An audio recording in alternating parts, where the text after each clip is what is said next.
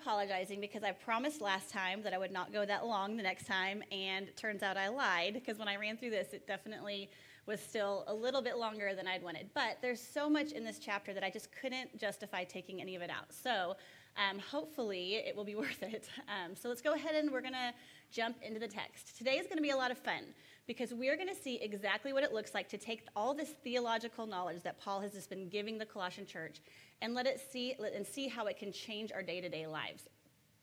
Um, I think a lot of times we have trouble seeing the connection between theology and how we live, but Paul does a really amazing and clear job of walking the Colossian church through this and seeing how it's all connected.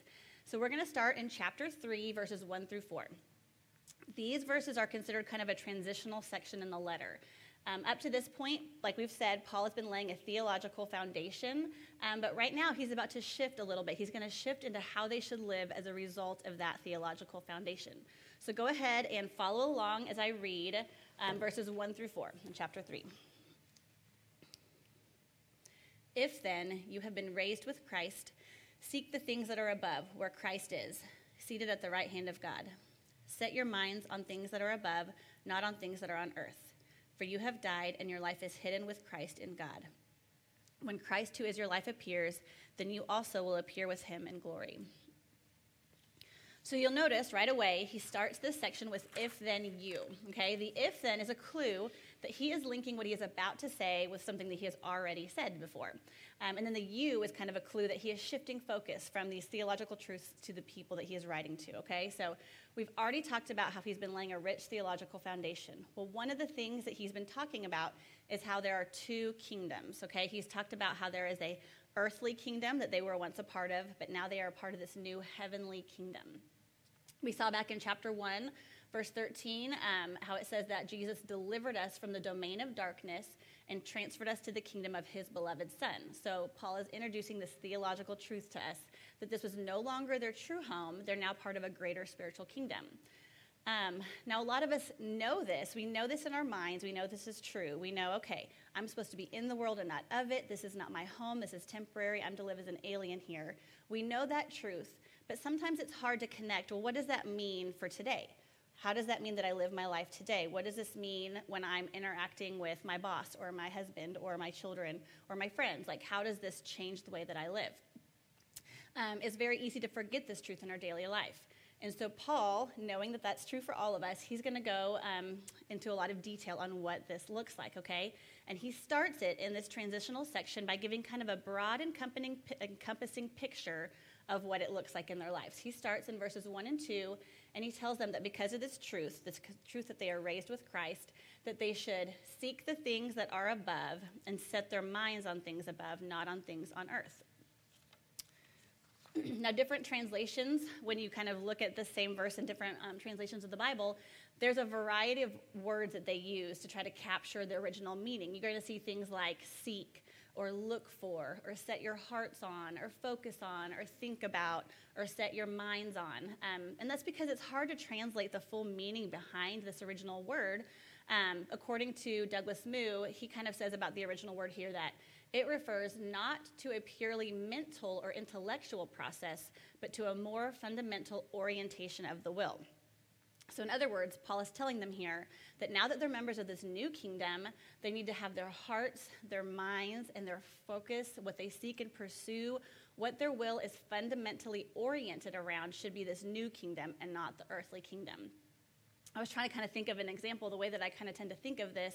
Um, there's, there's a movie that I saw, and I'm not going to say the name of it because I haven't seen it in a really long time. And then when I looked it up to make sure that this is an appropriate movie, it turns out it's super inappropriate, so I don't want to be judged for it. But there is a movie that I saw, I'm not endorsing it, where there's two undercover cops.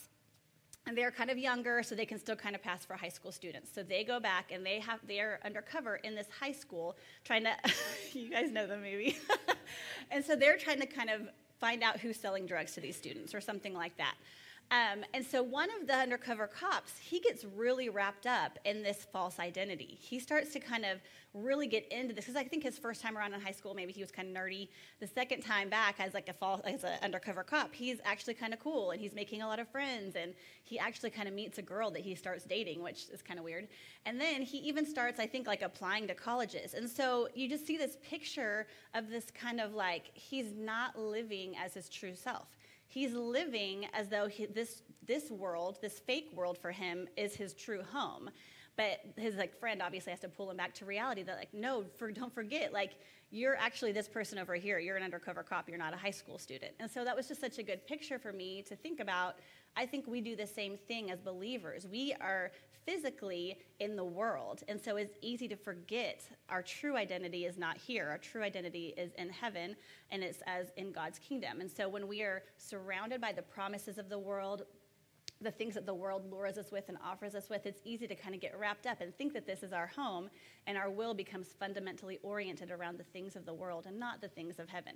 So that just kind of, I thought that that was a good example. Again, if you know what movie I'm talking about, don't judge me. Um, all right, so we just saw there was this transitional section where Paul is shifting his focus, okay? He's shifting the focus to tell them how to live. He's telling them, seek things of this new kingdom. But that's still kind of vague, okay? We can know that truth. I can know I'm supposed to seek things um, like of heaven, but what does that mean? Again, like I still need more. I need more to let this see how I should be living my everyday life. So, as the chapter progresses, Paul is going to get a little bit more practical. Um, so, he's going to start with showing them a list. He's going to say, okay, do you want to know what this looks like? Well, if you're living in this old kingdom, here's a bunch of things that are going to show up in your life. If you're living in this new kingdom, here's a bunch of things that are going to show up in your life. So, he's getting a little bit more practical so that they're able to look at their lives and assess, like, which kingdom, I really, which kingdom am I really a part of? So he's going to start with the old kingdom. He's going to start by showing them these are the things that if you're characterized by you're living in the old kingdom, you need to take these things off, put these things off because this is no longer you, okay? So go ahead and follow along with me. We're going to read in chapter 3, verses 5 through 11.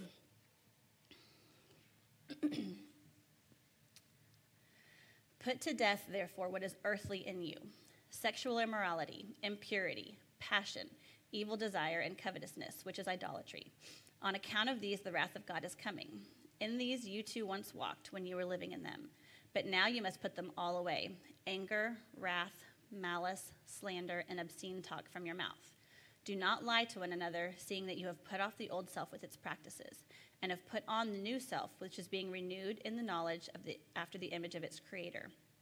Here there is not Greek and Jew, circumcised and uncircumcised, barbarian, Scythian, slave, free, but Christ is all and in all. All right, so in this section, Paul gave us two different groupings. He kind of gave two different groupings of um, vices, if you will, that are kind of characterized by the old kingdom. Okay, the first one is in verse 5. And in verse 5, we have the grouping of sexual immorality, impurity, passion, evil desire, covetousness, and idolatry, which is kind of what Paul is saying. All this stems from idolatry.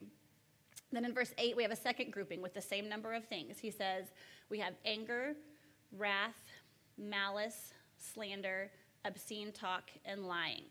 Now, it's important that we know that when we look at this list, this is not meant to be an exhaustive list. This is not like, as long as you're not doing any of these things, you're cool. That's not kind of what he's doing here. Obviously, there are so many other things that we should put off if we are walking in the new kingdom. Like, take stealing, for example, or murder. Paul doesn't even list these things, but we know that those are very obvious things that would be of the old kingdom. So we need to ask the question why does Paul list the specific sins that he did when there were so many other ones that might seem more obvious? So we're going to look at a few ways that we're going to answer this question. The first is we're going to take into account the original audience. And then after that, we're going to take into account the timeless principles behind it all that are meant to apply to all of us. Um, whenever you read scripture, it's really important to always keep in mind that there's two authors and there's two audiences, okay? So first, you have the earthly author, the human who actually wrote the, the words with his own hand, okay? That's the first author. But then second, you have the heavenly author, which is God writing through the inspiration of his Holy Spirit through that author, okay? So you've got the human author and God the author. At the same time, there's two audiences. You've got the original intended audience, which is the person that the human author wrote this to or for. And then you have kind of the overarching all people for all time audience because this is the inspired word of God. It's meant for all of us, okay? So, part of having Bible literacy is learning how to answer the question what was meant specifically for that original intended audience at that original time, and what is meant for all people for all time. Like the Old Testament laws are a great example for this because the Old Testament laws, they were written for Israel. That was for a specific audience at a specific time. But when I go and read the Old Testament laws, I don't need to then walk away and think that they all apply to me because I'm in a new covenant now, okay? So there are parts of the Bible that we have to learn how to filter out what was meant for them and what was meant for all.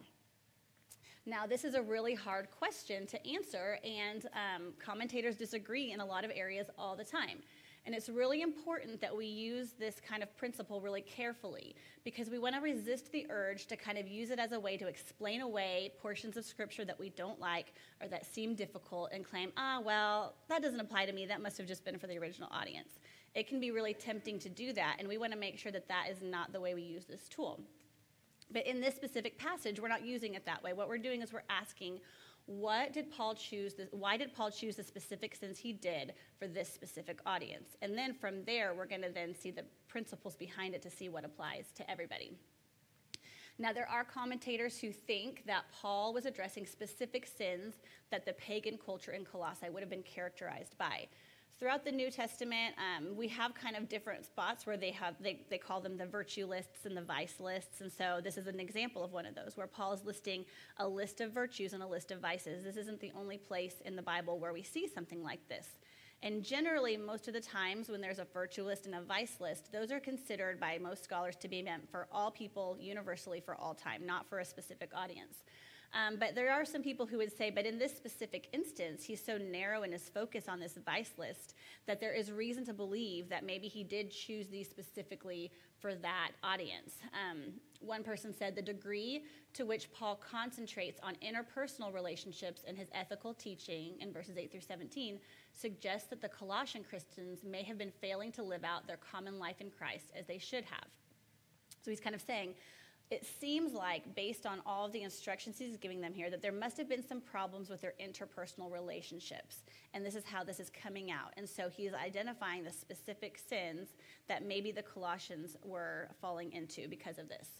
Um, this specific explanation also would help shed some light on why we have verse 11. Because if you remember in the homework, we pointed out we have this vice list and then a virtue list, but right in the middle, we have kind of this random verse that points out there is neither Jew nor Greek, slave nor free, slave nor free, etc. And it seems a little bit out of place.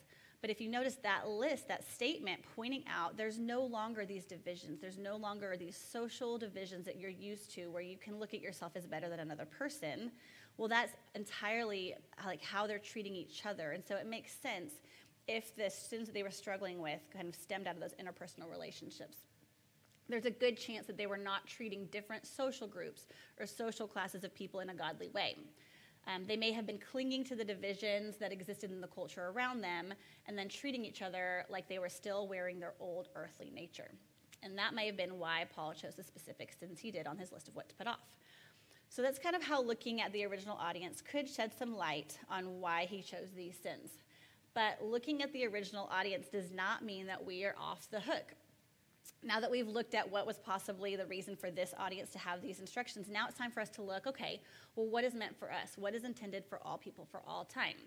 Because when we look at this list, we may or may not struggle with the same things. There's some of us in here that we might say, yeah, I really do struggle with some sexual immorality and impurity. But there's some of us in here are like, ah, that's not really my struggle. And so if that's not your struggle, you might look at this list and think, oh, I'm good. I don't do any of these things. Or I'm good. I'm not talking maliciously about people. I'm pretty nice. You know, so we can look at this and think we're good, think we have a pass. But the thing is, even though our outward manifestations of sin changes from person to person and from time period to time period human nature never changes okay? And so the way that we can determine what truths are meant for that second wider audience the all people for all time is to ask what is about the heart behind the sins on these lists? We've kind of worded it in past studies as what is the sin beneath the sin? And lucky for us Paul walks us through that in verse 5. He actually has a very clear um, methodology with these sins in verse 5. If you'll look at it with me, you'll notice he starts with very external outward sins by just saying things like sexual immorality.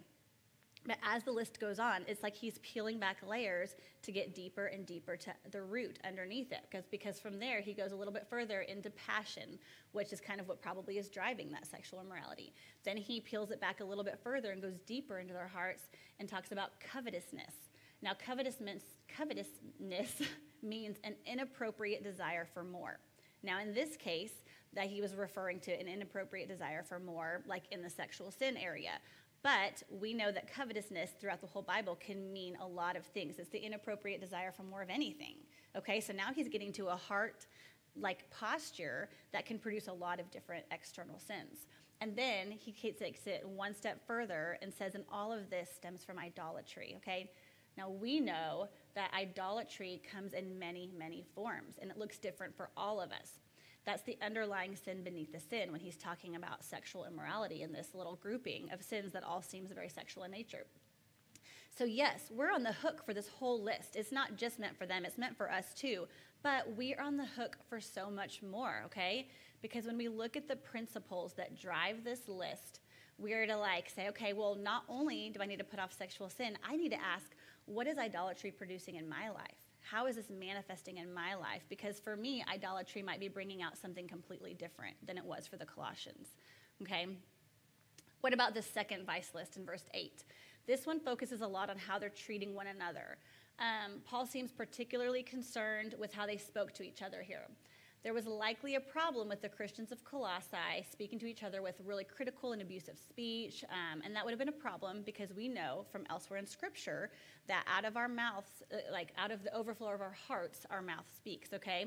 So if they're having anger and slander and obscene talk, that's revealing what's truly in their hearts. So Paul's list applies to us, but we might not let our um, judgment of other people come out in the same way. Some of us might just be silently judging other people or being critical in our minds, or maybe we're just um, choosing to not to exclude somebody without saying anybody or just not wanting to invite somebody. It all comes from that same underlying heart motive of not treating people the way that God would want us to treat people in our personal relationships. So Paul's list here applies to us, but we are to take it further and ask, how do I treat those around me? And in light of verse 11, we should ask, how do I treat those who are different than me? Those who I maybe don't naturally get along with, who I maybe kind of consider um, not my natural circle or group of friends. Okay, so we're to take the list in verse 8 and remind ourselves to put off any actions that are unloving to those around me. Think back to the two kingdoms that we talked about already in the beginning. So, our earthly kingdom, the earthly kingdom that we were once a part of, tells us a lot of things. And some of those things are that we should seek our personal pleasure and satisfaction, like what you want, like nothing should get in your way. Well, do you see how his first list of these sexual sins could be a direct product of that lie? Our earthly kingdom also tells us that power and control over other people, like we should be, um, you know, making like kind of the American dream. I mean, it's kind of like having power, having dominion, and all these different areas. And it's kind of promising things that the earth can't really deliver through that. Do you see how that could produce um, the second list in verse 8 of kind of seeing each other as maybe obstacles in a way and people to um, not be loving towards? So, yes, this list is not exhaustive, but we, it, we, our list of what to put off is not limited to these 12 things. But we're to look at our hearts and ask, what is idolatry producing in me? We're to look at our relationships and ask, how am I treating others? And then we're to ask, what of my actions are a product of the lies of this earthly kingdom that I'm still living in? And that is the list that we are supposed to put off, okay? Like, we tend to be afraid of asking this question what is meant for the original audience and what is meant for all people because we wrongly think that that means we're excusing ourselves from some of the commands of Scripture. But I hope that you'll see that's not, if you're doing it the right way, it's actually kind of making it more illuminating to like how much more encompassing some of these commands really are. It kind of puts you on the hook for more in a way. Um, okay, so that brings us now to the positive list. That was kind of the negative. That was the vice list, the things that, how do we identify how we're living in the earthly kingdom? how do we then identify when we are living in that heavenly kingdom? Um, so we are going to go ahead and read verses 12 through 17 and see what Paul says about that. Put on then, as God's chosen, one, chosen ones, holy and beloved, compassionate hearts, kindness, humility, meekness, and patience, bearing with one another, and if one has complaint against another, forgiving each other. As the Lord has forgiven you, so you must also forgive. And above all these, put on love, which binds everything together in perfect harmony. And let the peace of Christ rule in your hearts, to which indeed you are called in one body, and be thankful. Let the word of Christ dwell in you richly, teaching and admonishing one another in all wisdom, singing psalms and hymns and spiritual songs with thankfulness in your hearts to God. And whatever you do in word or deed, do everything in the name of the Lord Jesus, giving thanks to God the Father through him.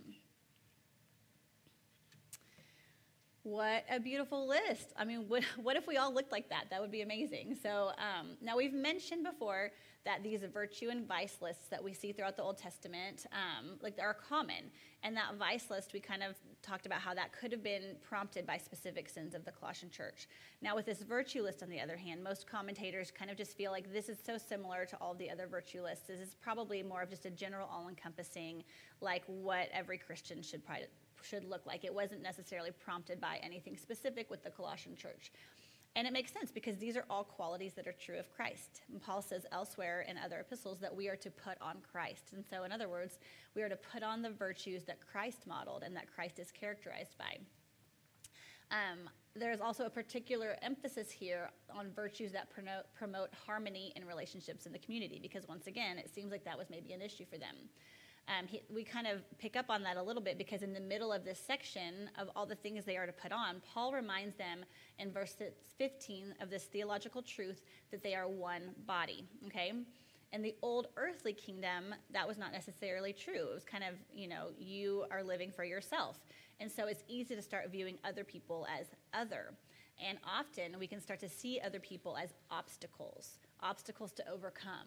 People can be obstacles to our own happiness our own success, our own comfort, our own approval, our own advancement in life. Um, and so it's easy when you see people that way and when your life is more about yourself to start treating people like that other list from the earthly kingdom.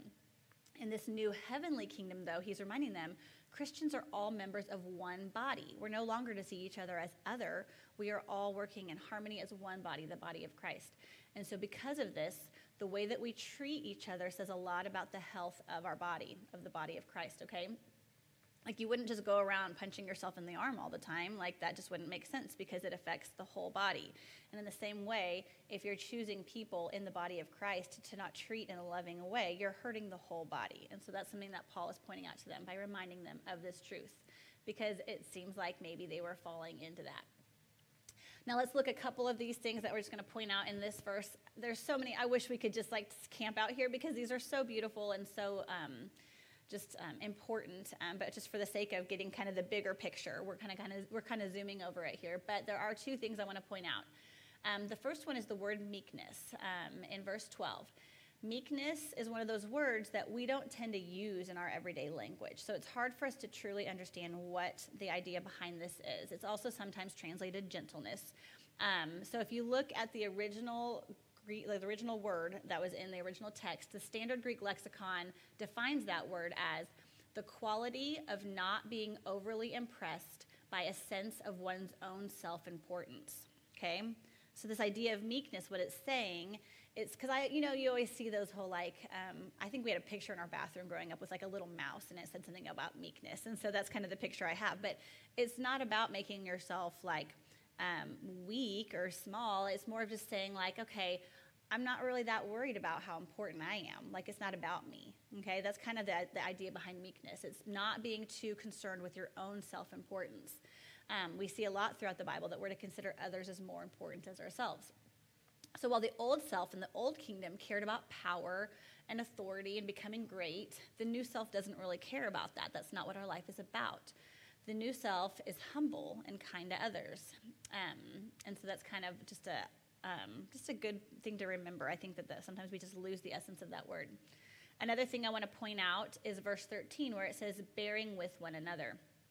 Um, this kind of carries the idea behind it of putting up with, with each other. Because remember, we've seen in verse 11 him pointing out all these different social classes and distinctions and ways that people saw themselves as different from each other.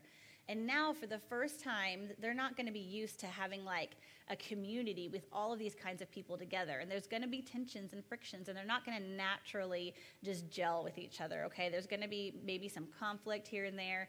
And so he kind of starts by saying, bear with one another, like put up with each other. This is, you know, like you're having different people around you for the first time, maybe, maybe ever. Um, but then he doesn't stop there. We don't just bear with one another. He goes on and says things like, You are to forgive each other, you are to love one another, live in harmony. Um, but it has to start somewhere, right? And so he's kind of showing them, Hey, you are used to being so divided by class and social standing and race and all these different things.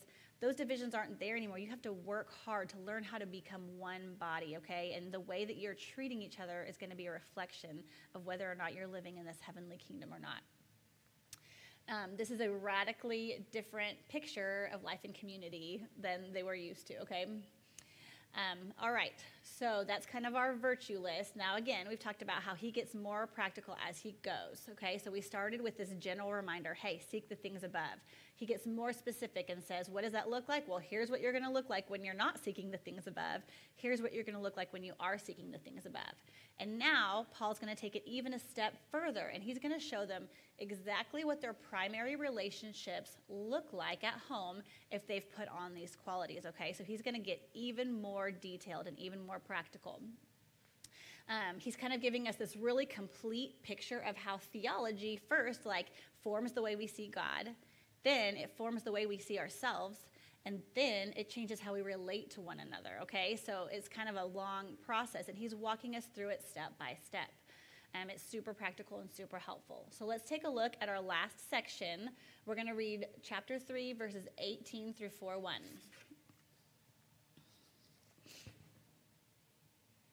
Wives, submit to your husbands as is fitting in the Lord. Husbands, love your wives and do not be harsh with them. Children, obey your parents in everything, for this pleases the Lord. Fathers, do not provoke your children, lest they become discouraged. Bond servants, obey in everything those who are your earthly masters, not by way of eye service as people pleasers, but with sincerity of heart, fearing the Lord. Whatever you do, work heartily as for the Lord and not for men, knowing that from the Lord you will receive the inheritance as your reward. You are serving the Lord Christ, for the wrongdoer will be paid for the wrong he has done, and there is no partiality. Masters, treat your bondservants justly and fairly, knowing that you also have a master in heaven. All right, we're saving the easy part to the end, right?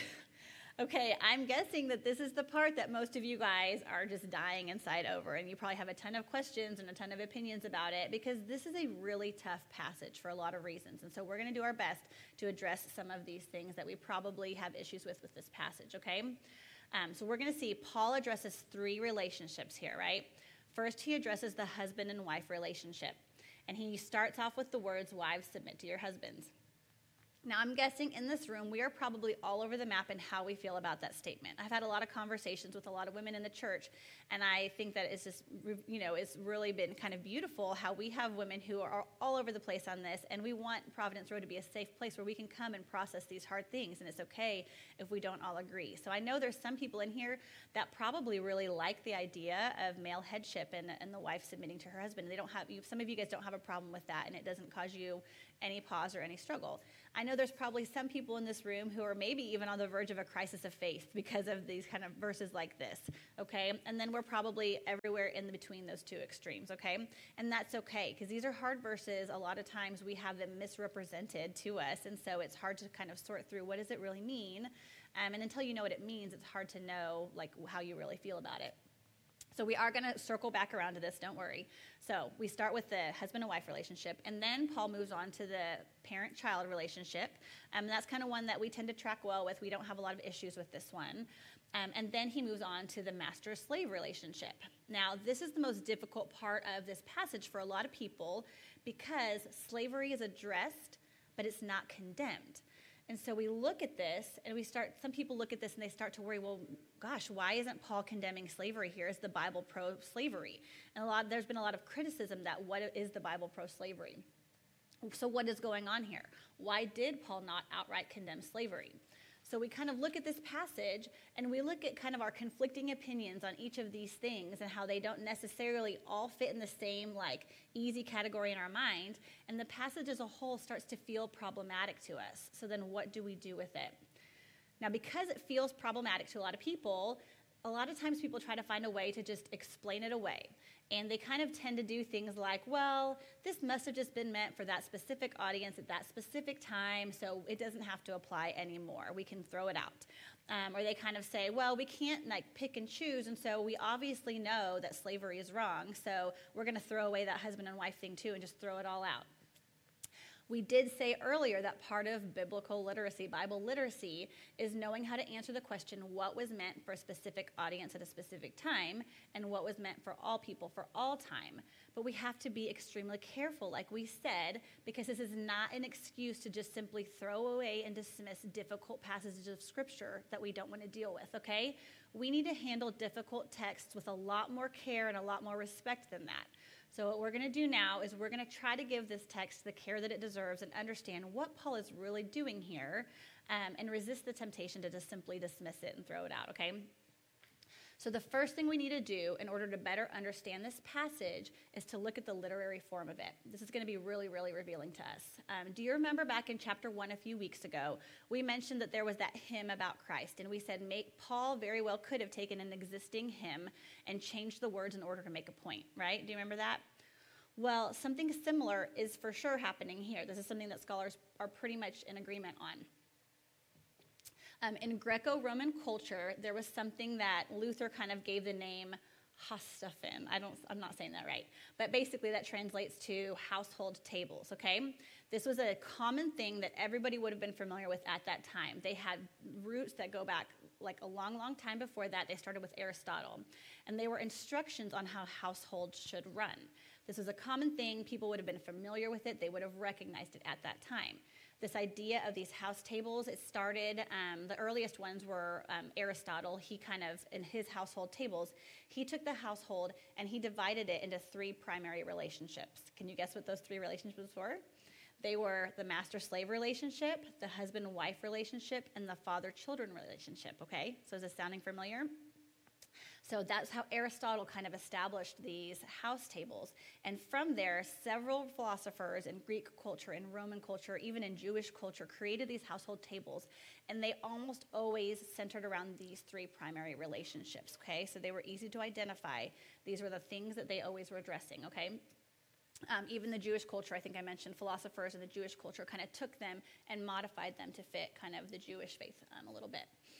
Um, so all of the household writ- tables that were written um, in all of these cultures, there was always a clear expectation of paternal power over the household. That was just the Greco Roman culture that was present at that time.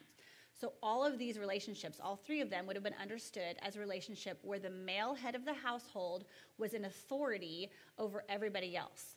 And the purpose of the household tables in this culture was to make sure that that husband, that father, that slave owner um, was going to have instructions to help him to keep control and authority over everybody within his household. That was a high value in the Greco-Roman culture. Was kind of the household running smoothly, the husband having husband father having that kind of ultimate control over all of it. Okay. Very rarely were the subordinate, subordinate members of these relationships addressed in these household codes. Like these household codes didn't typically address the um, wife or the children or the slave. And on the few occasions that those people were addressed in these household codes, it was still for the purpose of ensuring that the husband had control over them, okay? So you can see how this way in the culture of viewing the home was in tension with what Paul just said in verse 11 about all of us having equality in Christ, all these distinctions not being there anymore, okay? It would have been very easy at that time for a man who was a husband or a father or a slave owner to see his position of authority in the home as a reason to teach the other members of the home harshly or to demand obedience from them. It would have been easy for the other members of the home to then resent him for it and to act in defiance. It would have been easy to live as members of the old earthly kingdom, fighting for power and control in the home, speaking in harshness and anger. And it would have been really confusing for new believers coming out of this culture where this was what was expected of a household to now know how am I supposed to act in these relationships in my new identity, living as a new creation, a new believer. So, here in this passage, Paul is doing something radical. He gives them a new, appropriate household table to help them see how their new identity in Christ should change the way that they act in these everyday household relationships. And the first radical thing that he does is he addresses each subordinate member of the household table. He starts by addressing the wife. And so he doesn't just speak to the wife, he speaks to her first. And that's something that we can't overlook because that's something that would have definitely been noticed by the original audience, okay? And when he speaks to her, it's not with the purpose of telling her that to like to ensure her husband's control over her, okay? When he speaks to each of these members, it's always for a different purpose than what the original household tables were about. Okay?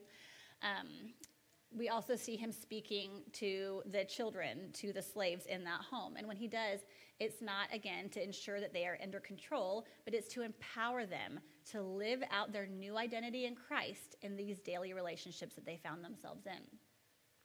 They were all aware that, of this new truth that now all these divisions are gone. I'm supposed to be equally loved and valued. But they still are finding themselves in a society where they're naturally going to be in relationships of authority. And so they're having to figure out how does it, what does this look like? How am I to act in this position that I find myself in? The other radical thing that Paul is doing here is the way that he instructs the one who is in authority, which is the husband, father, slave owner, okay? He's not giving them instructions on how to keep control over their household. He's telling them how to love those in their household. He's telling them how to lay down their life for them, how to treat them with fairness, with dignity, and with a value. This would have been completely liberating to the people in that culture, to the wives, to the children, and to the slaves in that household. Okay, so we have to know that we're, we tend to look at this passage through the eyes of our own experiences and our own culture, but to the eyes of the original audience, this was a very beautiful passage that brought a lot of freedom to a lot of people. But you might still be wondering well, why doesn't Paul just throw out the household tables altogether? Like, why even keep the idea of the head of the household, and why not condemn slavery outright? That would just be so much easier. Um, but it's helpful, I think, to remember Jesus and how Jesus came the Jewish people expected kind of a warrior on a horse riding in to free them from this oppressive Roman government. He ex- they expected a physical deliverance from this group of people that was oppressing them, right? They expected kind of to conquer the Romans. Um, but Jesus didn't do that. It was very unexpected to them. Jesus came not to free them from the oppression of the Romans, but he came to free them from Satan, sin, and death. He freed them from the oppression of sin. So it wasn't what they expected. And here in this passage, Paul doesn't overthrow these existing societal structures. He shows Christians how to live in those existing structures in a way that models Christ. One website pointed out that the purpose of the Bible is to point the way to salvation, not to reform society.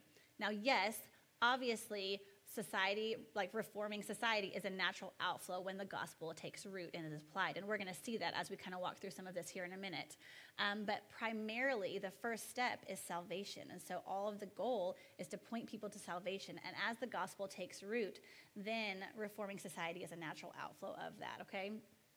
So Paul is going to do the work of trying to help people's hearts change. And then hopefully, as a result of that, society will then start to change. um, so now that we have a better understanding of this passage and what it was, like this idea of a house table, what Paul was doing here, let's take a look at the two parts that tend to be difficult for us, okay? Um, first, we're going to start with slavery. I think a lot of us just wish that Paul would have said to the slave owner, "Stop having slaves; it's wrong."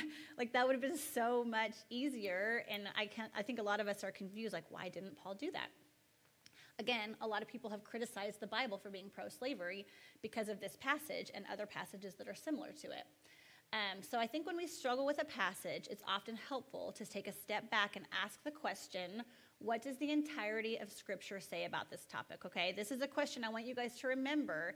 This is a really good one to have in your tool belt when you're studying the Bible and you come across something that's difficult or confusing or that makes you pause and say, well, this doesn't make sense it's always good to ask the question what does the entirety of Scripture have to say about this so that we can make sure we're not drawing the wrong conclusions out of an isolated verse or passage, okay? So we don't have time to do an extensive study, but I'm going to try to give you a bird's eye view of kind of how the Bible as a whole maybe talks about or views slavery. The first thing that we need to know is that when you look at all of Scripture, it is virtually impossible for slavery to exist if people are living in obedience to all of God's commands. So things like loving others, considering others more important than yourself. Um, Jesus came not to serve, but to, not to be served, but to serve. Um, not grappling for power, things like this. When we're doing that, there's no possible way that slavery can exist and us still be obedient to the scriptures. Um, one, I was reading a Gospel Coalition article, and the way that they put it, they said, even before the actual institution of slavery is abolished, the work of the gospel abolishes the assumptions and prejudices that make slavery possible. Okay? So that's the first thing we need to know. You can't read the Bible and see any way to be able to have slavery without being in sin because the act of it requires being a disobedient to the commands of Scripture. Now, addition, in addition to this, in the Old Testament, when slavery obviously was just very much a part of the culture, we have to notice that one, slavery was not a God ordained thing. God did not say, and you shall have slaves. Like, this was never something that God instructed them to do. But it was a part of the culture around them, it was a part of their culture as well.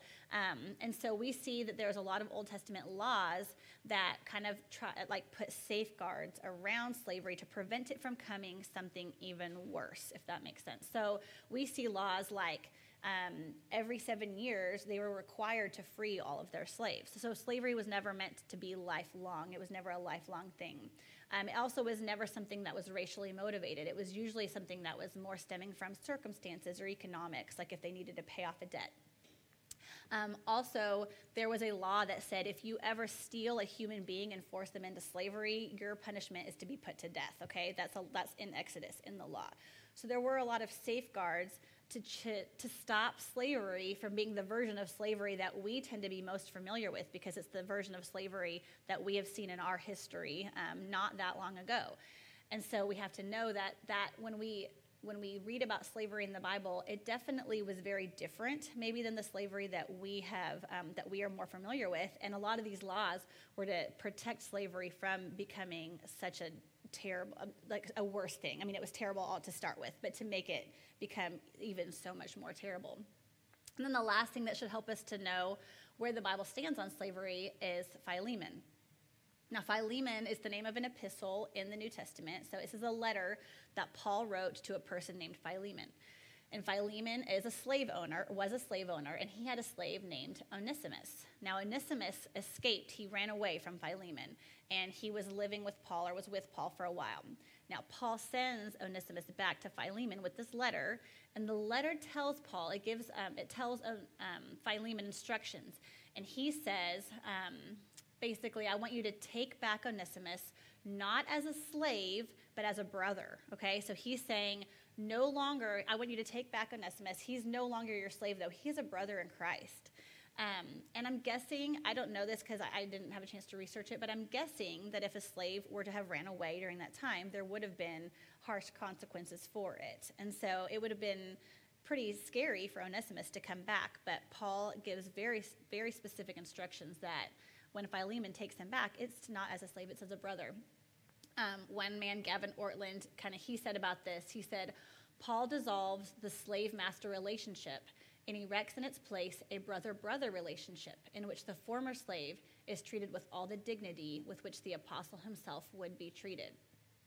Okay, so we kind of talked about how first the heart changes and then society begins to change.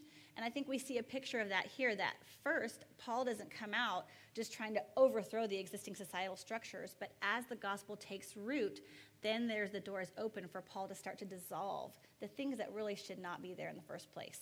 Okay, does that make sense? So, hopefully, again, we could go into so much more detail on this, but that kind of gives us a bird's eye view and maybe gives us some peace that no, the Bible is not pro slavery.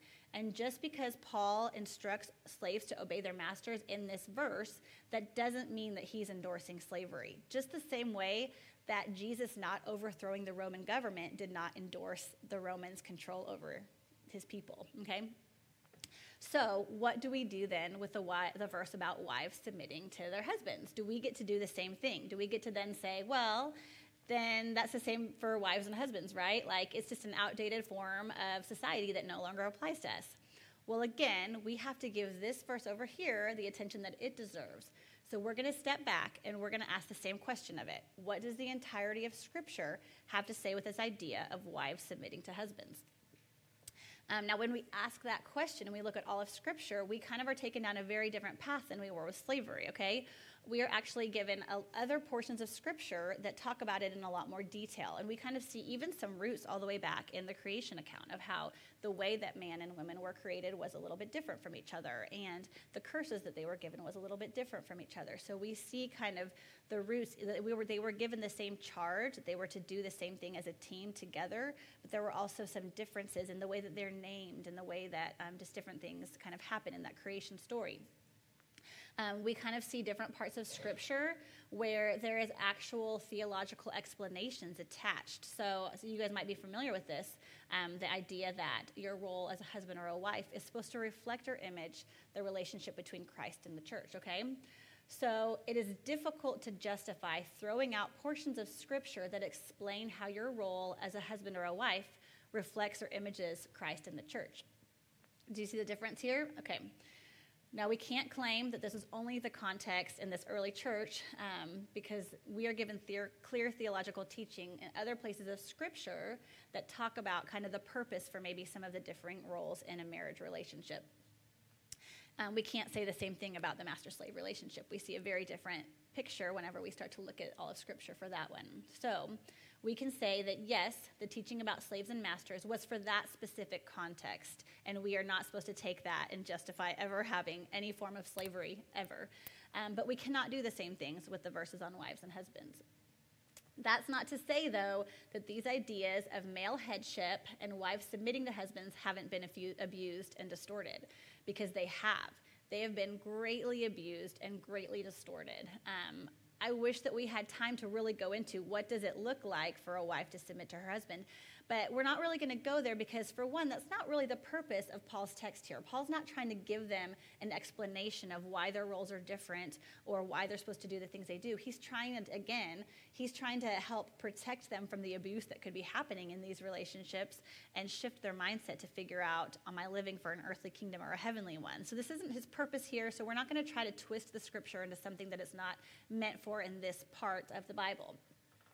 Um, but we do see that there's this extreme version that a lot of churches and a lot of people have taken this to, where this this probably looks a little bit like what those original Greco-Roman household tables look like. We've heard stories and seen it played out where um, husbands are demanding authority from their wives or submission from their wives, and she is somehow seen as a lesser human being. Okay, and it is sad that there are still people and there are still churches who see women this way. And we are not one of those churches, okay?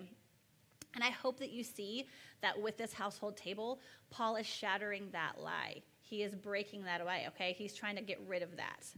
Um, on the other hand, there's other churches and people who want to throw out any notion that men and women are different at all in any way. But to do that, that extreme is dangerous because it requires ignoring passages of Scripture that are theological in nature, describing how we uniquely reflect the heavenly relationship between Christ and the church.